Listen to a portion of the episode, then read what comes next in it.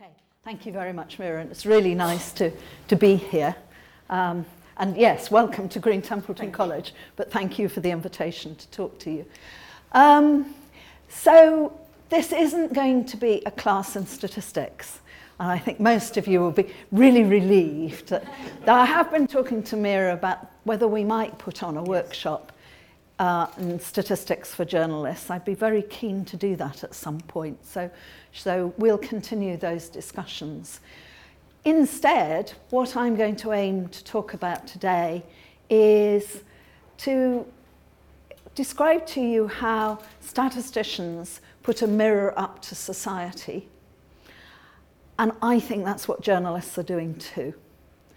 Um, so I really want to draw some of the parallels between being a journalist and being a statistician. And I hope that in an hour and a half's time, those of you who haven't thought about the issues of the parallels will see will see that theme. We'll see that, that many of the issues about how we protect the integrity of statistics are similar issues as to how you protect the integrity of your journalism.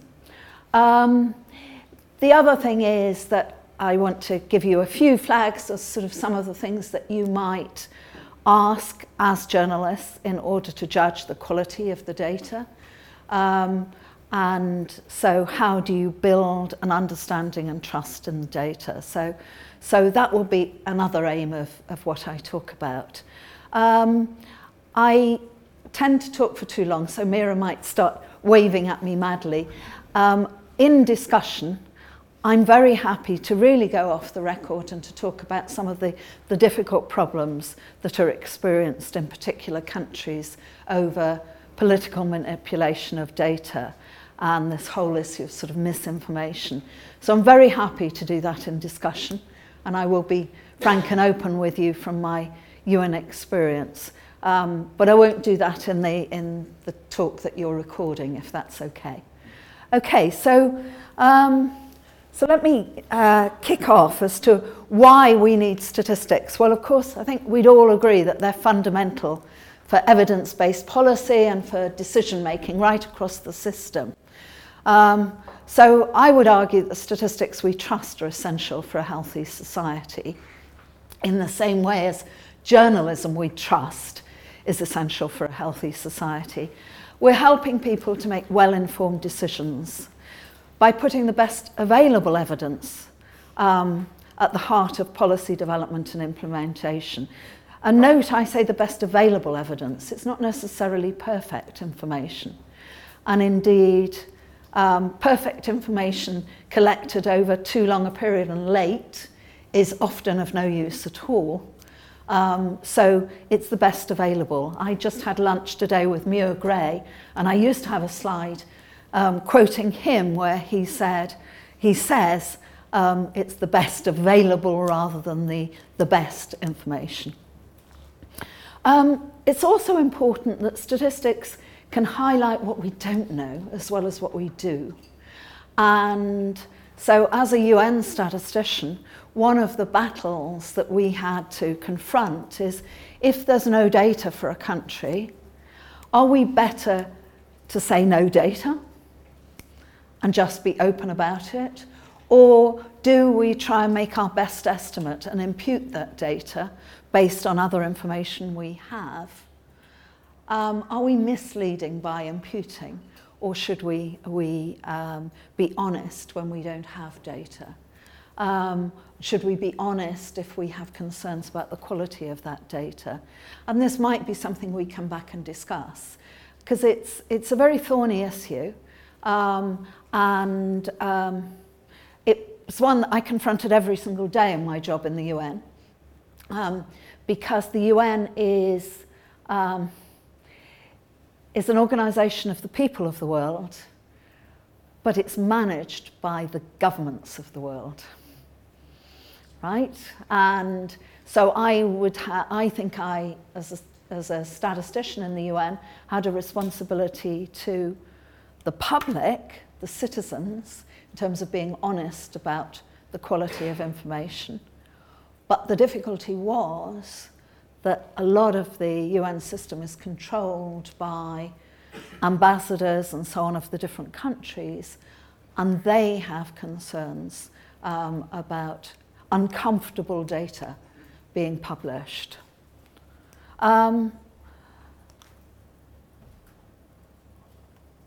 I, I, use this slide quite a lot, and it, I think that John Maynard Keynes actually had his tongue in his cheek when he said this. I think it's, he didn't mean it literally, but it is interesting that um, in some situations you can find that organisations and governments um, don't want a large amount of information, particularly if it undermines what they've decided to do anyway, what they're doing in terms of ideology.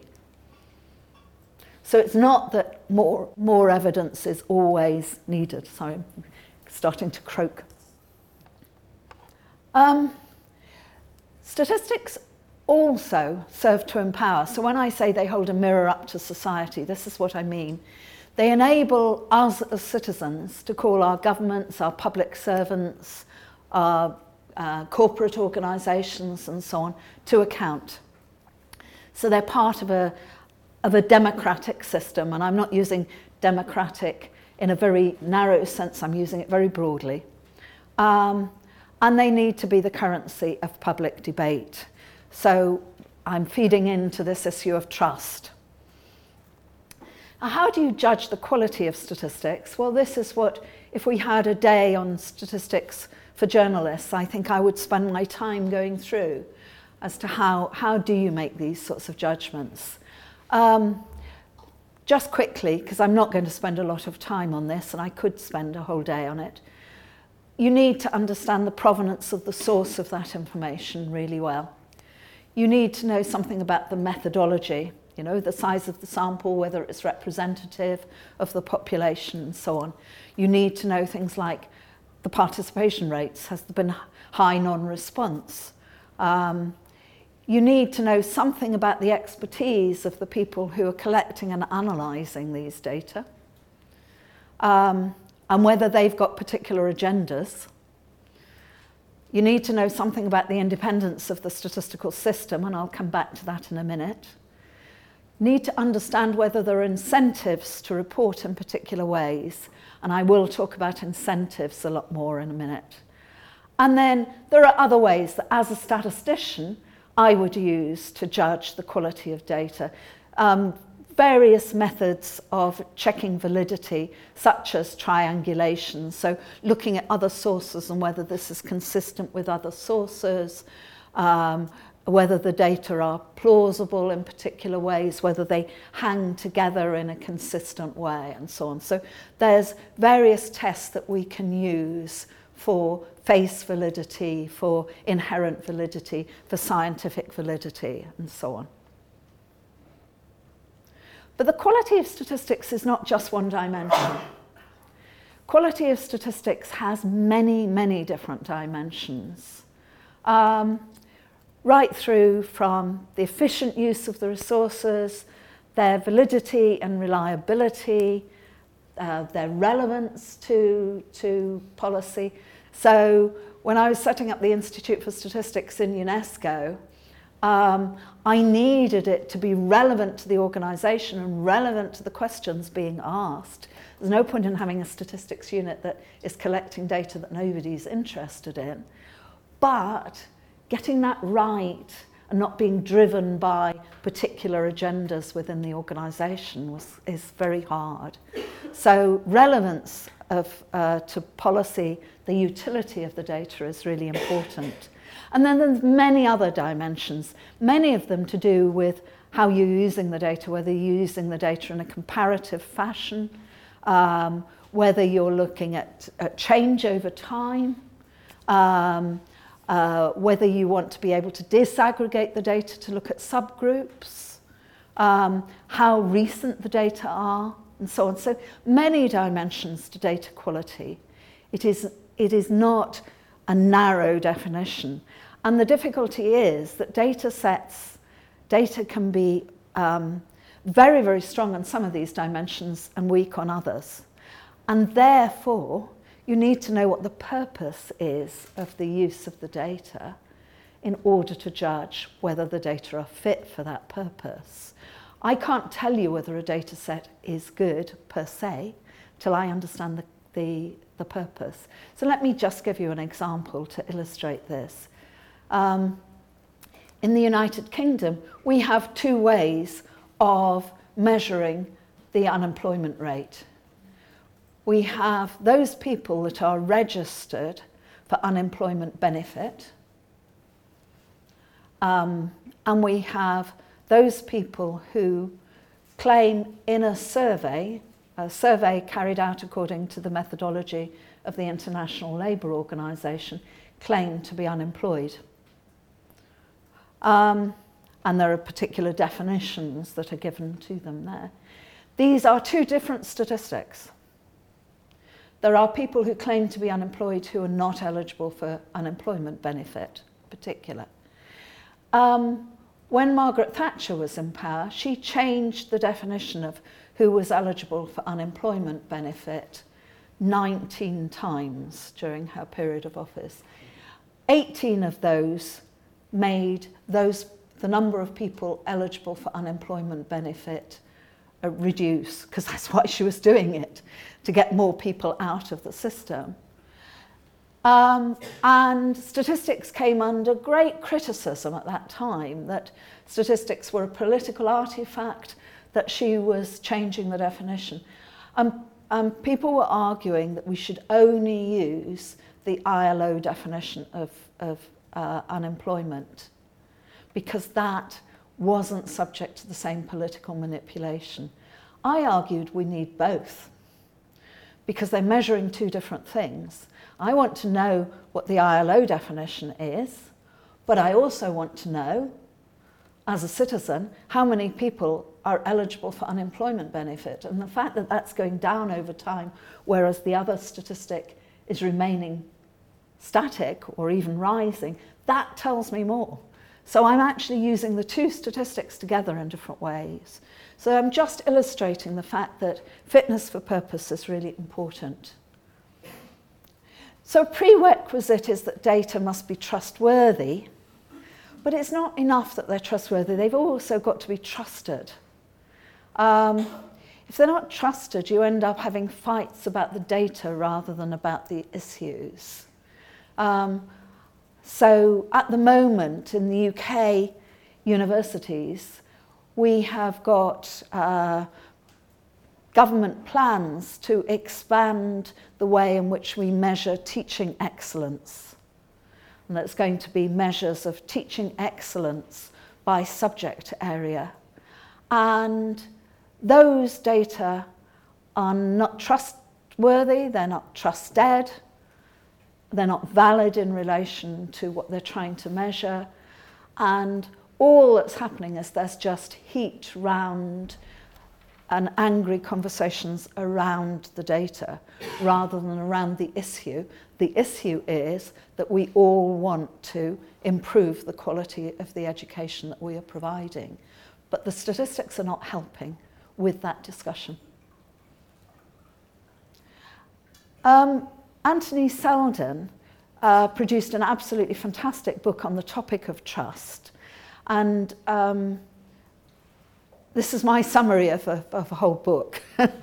um, and he talks about trust being necessary for good government, that a government which is trusted has higher levels of legitimacy, and there's a greater willingness of its citizens to comply, comply with its rulings. So as a statistician, I say that's really important because I know that in countries where the population does not trust the government, we have huge difficulties in collecting high quality data because people try and avoid being counted because they don't want to be known to the government. So it's absolutely critical that we have a government which is trusted. But the, the other side of that also is that a government who doesn't trust the public tends to hem it in with mechanisms of accountability and surveillance. And a lot of us call this the regulation society. And we're moving increasingly in some societies into a regulation framework. Last night here in the college, I think some of you were there, we had some really good talks about the, national, about the health systems across the world. And one of the things that the NHS was described as, as being so heavily regulated that um, the staff no longer feel trusted and doctors, nurses and so on are looking to leave the NHS because they don't feel trusted in this system.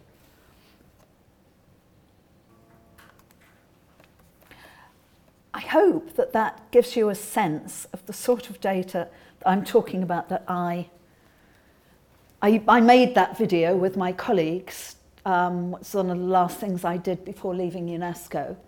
And um, it helps me just convey to you the sort of data that a statistician might be collecting globally. So you note that a lot of that data is trying to add up the situation across all countries of the world, so global data. Other of the data is about getting a sense of the particular story in a country, because that adds flavour and um, adds a dimension to, to the data, brings the data alive. And this is one of the challenges for, for statisticians as to how to get this balance right between the, the dry statistics that you collect across the system and the in-depth data that you might gather. Um, so I want to talk a few minutes about global data because I know a few of you are interested in global stories, international stories. So how do we decide what we collect globally? Well, um, there are a number of ways. One is that governments sign up to goals and commitments at world and regional uh, summits, or they're party to conventions and uh, international agreements. Um, the other way in which uh, we decide what to collect globally is that countries commit as part of aid packages. And more and more, the developed countries that give funding to uh, poorer countries of the world are requiring statistics to show that that money is being used effectively. There's been aid fatigue in many rich countries. They need to show that that money is being used effectively. And so um, statisticians such as myself will be asked to collect data in order to have an independent assessment as to whether or not um, commitments of various sorts, whether they're international commitments or part of, a, of aid commitments, are being met. Note that in that I don't say anything about users. Now, if I'm a national statistician or a local statistician, I would be talking about users' needs driving statistics. I would be talking about actually understanding policy and policy needs. That doesn't feature very much when you're an international statistician. That isn't, that isn't one of the drivers. The drivers are much more these sort of international activities. And the goals are translated into targets, and then into batteries and batteries of indicators which statisticians have to report on, usually annually or, or maybe when an aid package is being reviewed. And I, you'll all have heard of the Millennium Development Goals and then the Sustainable Development Goals, and they're the, the most well-known examples of um, these uh, goals that were set internationally. Um, so let me talk about some of the problems with this. One of the fundamental ones is that the power and the resources are held by the richer countries. Um, so um, we have the problem of what I call their statistical colonialism. Um, we've got some shifts away from it. I mean, people are becoming more aware. There's a greater voice from the poorer countries of the world arguing against this. but there is still a resource issue. So as an international statistician, I have to collect some new data. I need to get agreement across countries as to how I'm going to define. How do I define out of school children? Might come back to you as a test later as to how you define out of school children in a way that is gives you comparable data in different countries. Um, so I said 58 million children are out of school. What do I mean by that? So you need co comparability of definitions and so on. And you need to bring people from different circumstances together in order to discuss that comparability. Resource issues always remain critical in that. So the classic example I give you is I was working in Lesotho and Lesotho had decided to take an instrument um, first um, uh, produced by the OECD and then adapted by another UN agency, fortunately not UNESCO, uh, it could have been UNESCO. Um, and it was a, um, a test that children had to take. Um, and it was a maths test.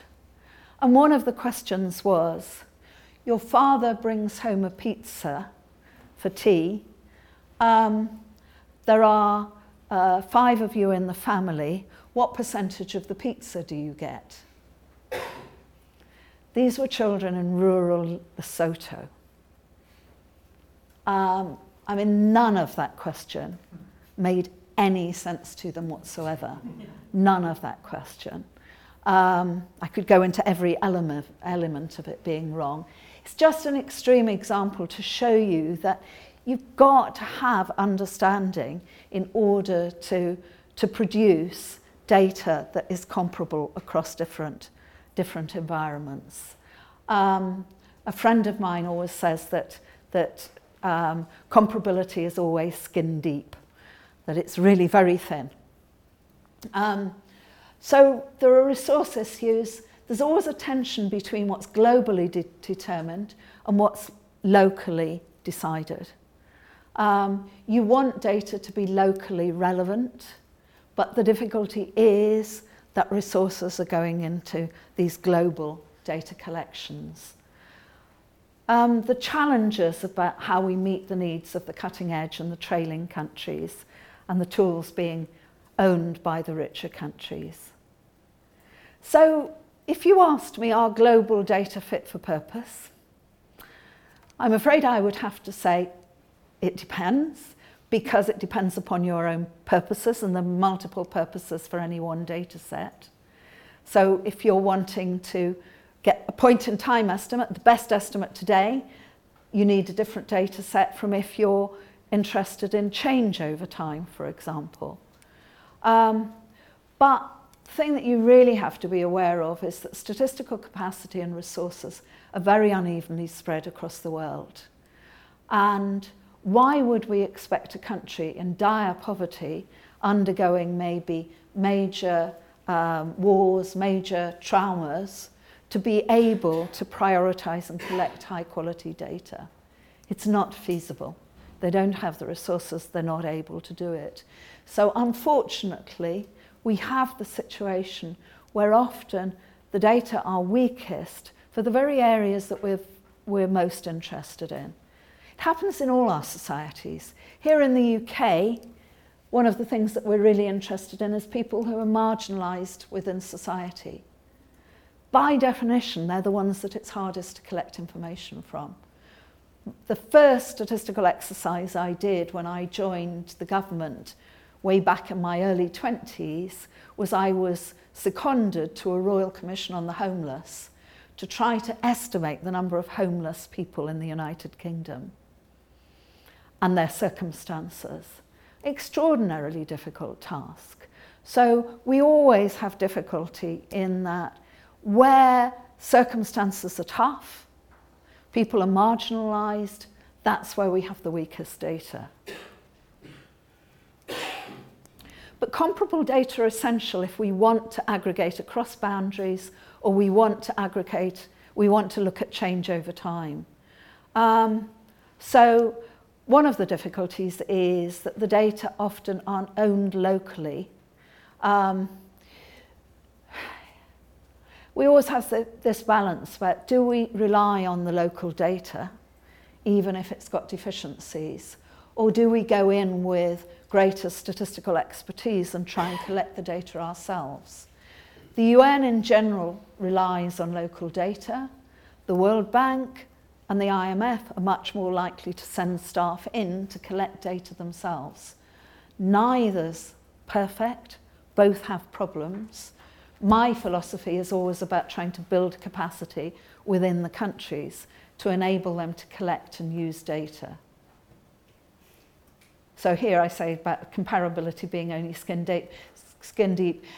There are many, many ways in which data comparability raises problems. And I've just put some of them there, language and culture, ideology and politics, economics resources, history, context, different methodologies being used, and so on. So, should we trust global data? Well, there was a very important book that's caused huge offence in many African countries, uh, written by uh, a Swedish um, development economist, Morten Jerven, uh, it's called Poor Data. And he spends the book really rubbishing, criticising um, African data. Um, I think uh, it's a very biased book and, and very unfair um, to countries who are trying their best to collect data.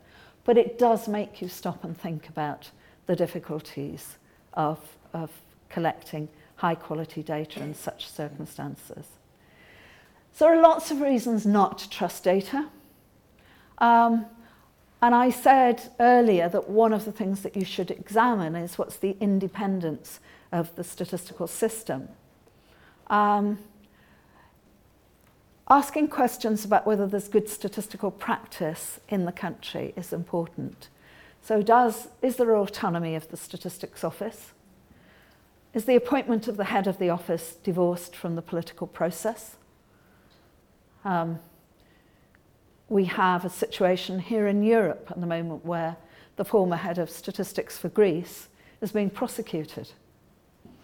Um, uh, I can talk some more about that off the record if you want, but it's really, um, it's really interesting how even within uh, a richer, developed country, we have these problems. I've worked a lot in Argentina. The, um, the former director uh, general of statistics in Argentina, is banished from the country, no longer able to live in, in Argentina, lives in Uruguay. Um, I visited her in Uruguay. I don't think she's ever going to be able to go home. Um, and that's because she produced data that the government didn't like, right? It was uncomfortable for the government of the day. Um, what are the auditing processes? What are the codes of conduct? Um, is their compliance with the various things like the UN principle of official statistics?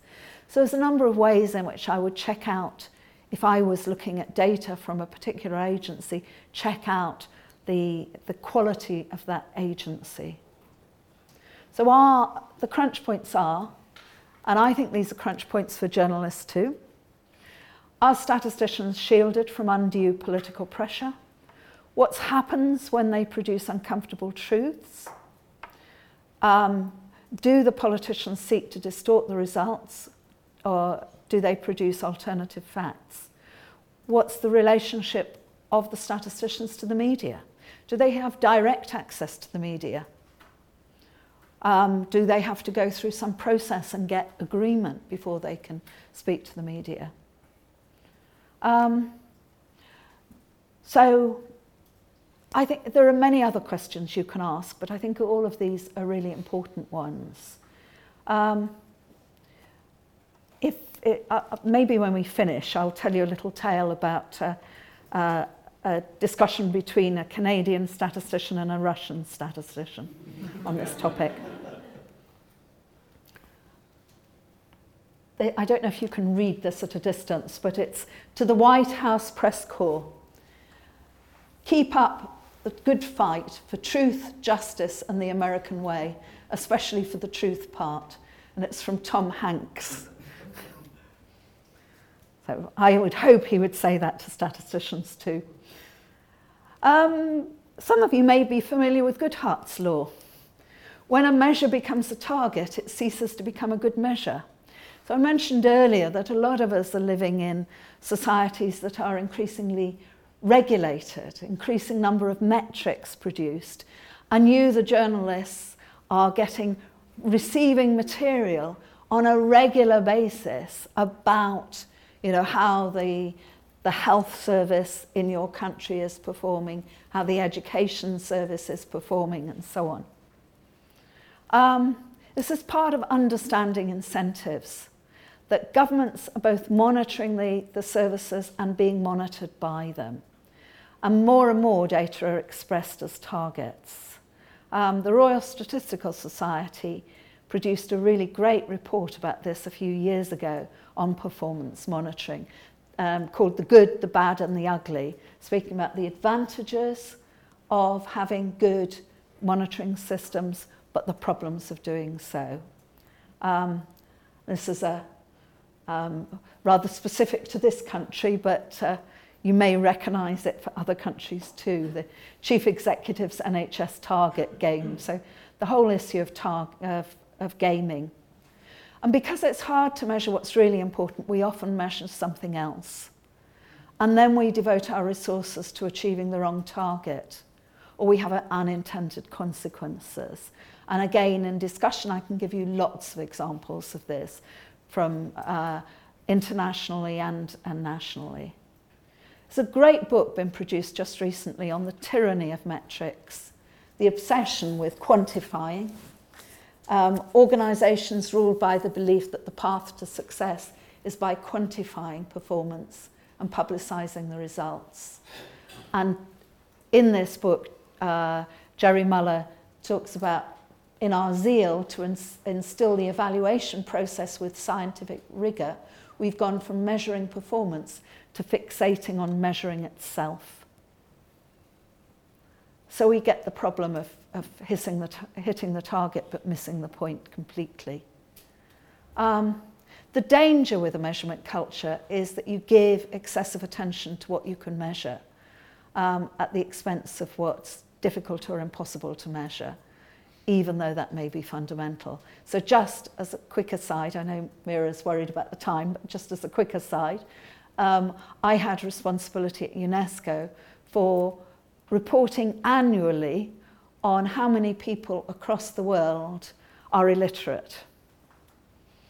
Um, just think for a minute about how you do that. Um, I don't know how I report annually in the UK on how many people are illiterate.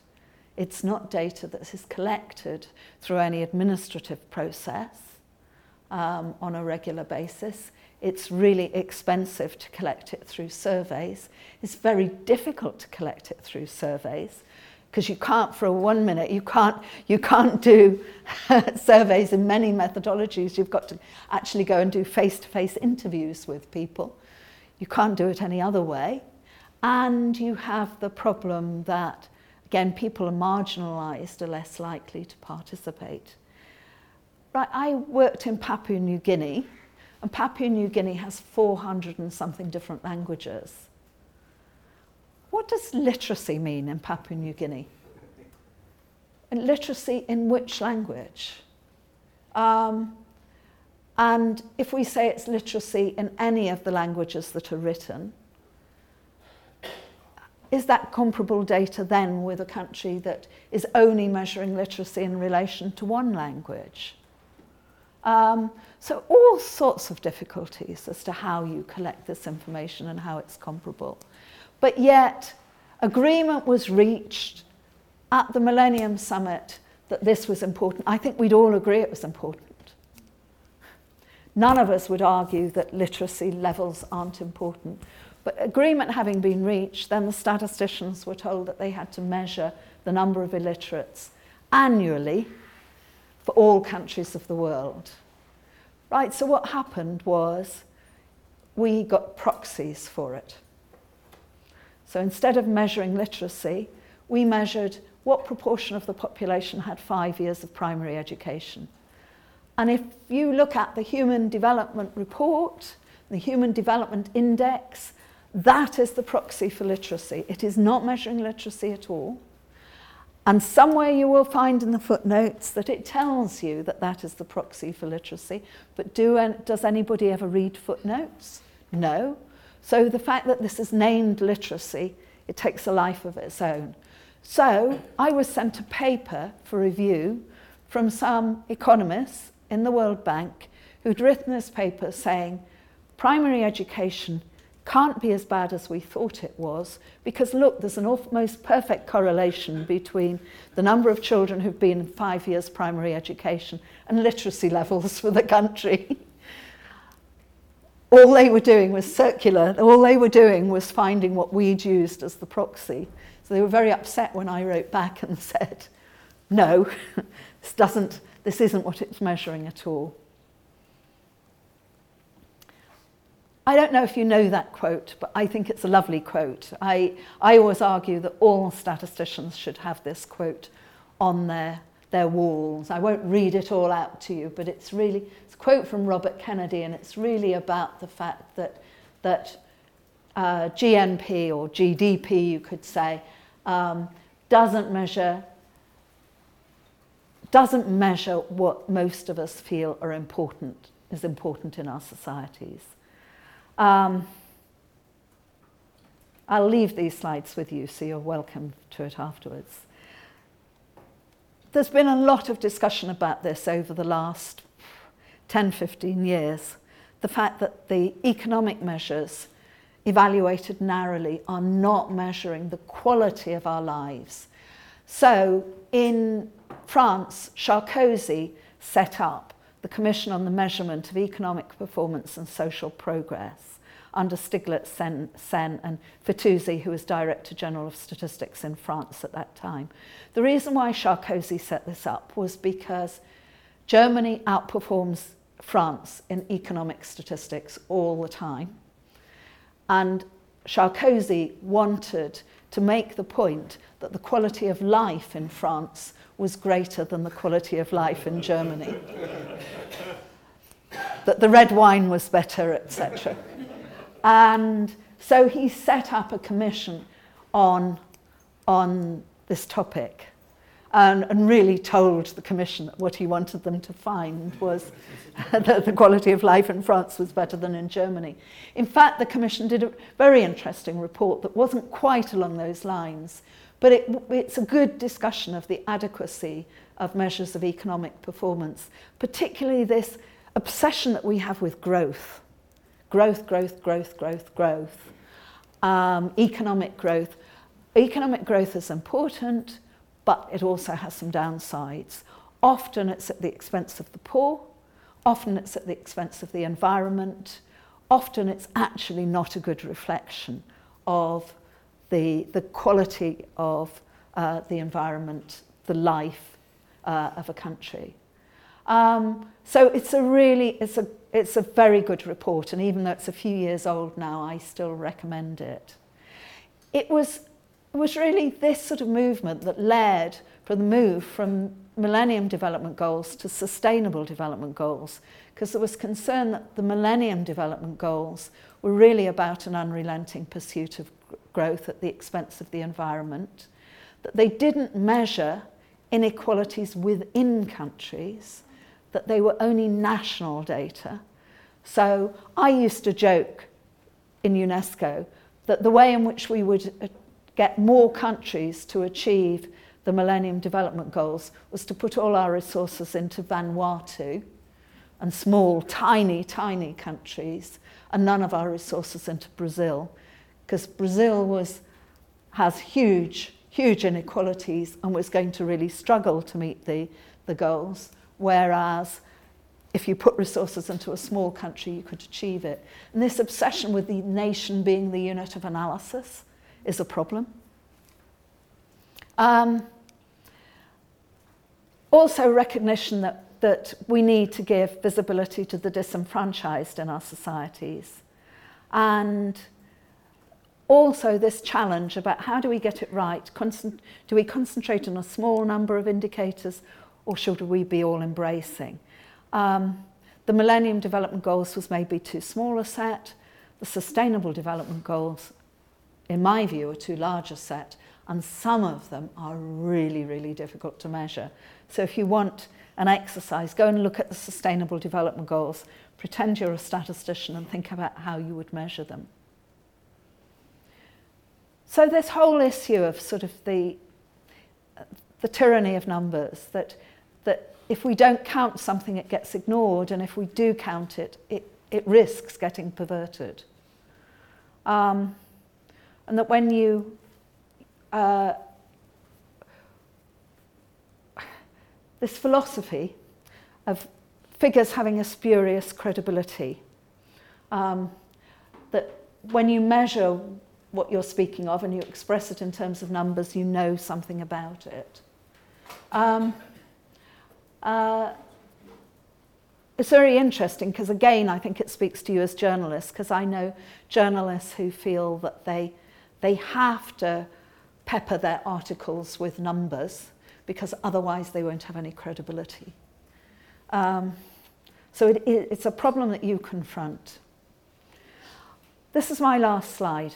And this is my last slide because, in the same way as I want Robert Kennedy's um, quote up on the wall of every statistician, I also want every statistician or everybody who gets obsessed with numbers to realize that there are much more powerful ways of communicating.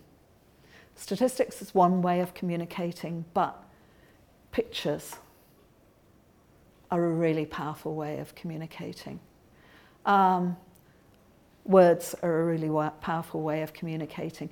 So, my dream for the future is greater integration of the statistics profession into the journalist profession, into the photojournalist profession, and so on, for us to actually work together to be building our skills together um, and uh, not to be in confrontation as has sometimes happened. Thank you.